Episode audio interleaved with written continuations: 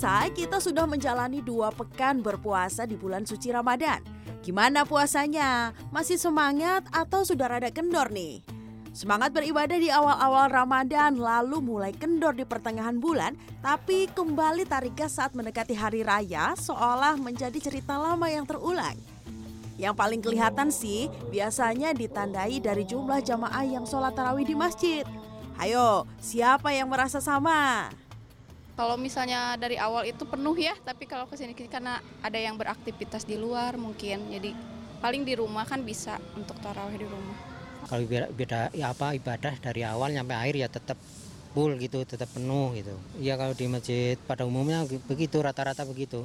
Ya kalau secara realitanya sih emang kayak begitu sih mbak.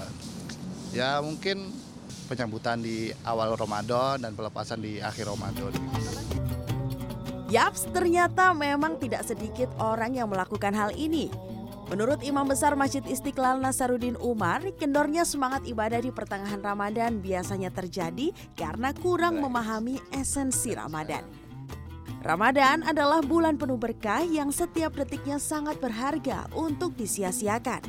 Saya kira fenomena di masjid yang lain, oh, itu tingkat penghayatan Ramadannya itu baru sampai ke tingkat uh, skopnya ya, kesemarakannya belum sampai masuk kepada penghayatan pendalaman.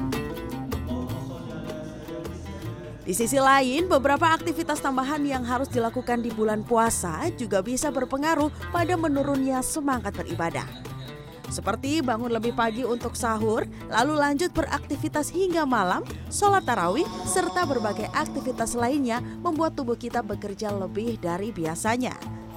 Tapi bila mendapatkan asupan yang tepat saat sahur dan berbuka, sebenarnya tubuh kita akan dapat beradaptasi dengan cepat. Yang pertama, jaga asupan nutrisi saat sahur dan berbuka. Ingat, makan sahur memegang peranan penting dalam kelancaran aktivitas puasa seharian. Hindari makanan yang tinggi lemak, gula, ataupun garam karena bisa meningkatkan gula darah dan membuat badan cepat kehilangan energi. Pilihlah makanan yang tak hanya mengenyangkan tapi juga tinggi serat serta protein. Batasi diri saat berbuka puasa, jangan lapar mata, apalagi balas dendam dengan menyantap semua makanan. Selain makan makanan yang kaya nutrisi, pastikan juga untuk makan dengan perlahan dan dimulai dari porsi kecil agar lambung tidak kaget setelah seharian berpuasa. Kedua, pastikan cukup minum air putih. Minimal 8 gelas per hari yang bisa dibagi saat sahur, berbuka, serta di malam hari. Sisipkan waktu berolahraga ringan pada pagi setelah sholat subuh atau menjelang berbuka. Baiknya olahraga itu dilakukan pada saat pagi hari, jangan siang hari. Siang hari nanti kita akan kelelahan. Olahraga itu yang ringan saja, misalnya bersepeda atau jalan kaki, ya, atau yoga, kurang lebih selama 30 menit. Selanjutnya, hindari bergosip, berkata kotor, atau marah-marah yang bisa mengurangi pahala puasa. Isi harimu dengan kegiatan yang bermanfaat seperti menghatamkan Al-Quran, iktikaf di masjid, berbagi kepada orang yang membutuhkan, atau mengikuti kegiatan sosial lainnya agar puasamu jadi lebih bermakna.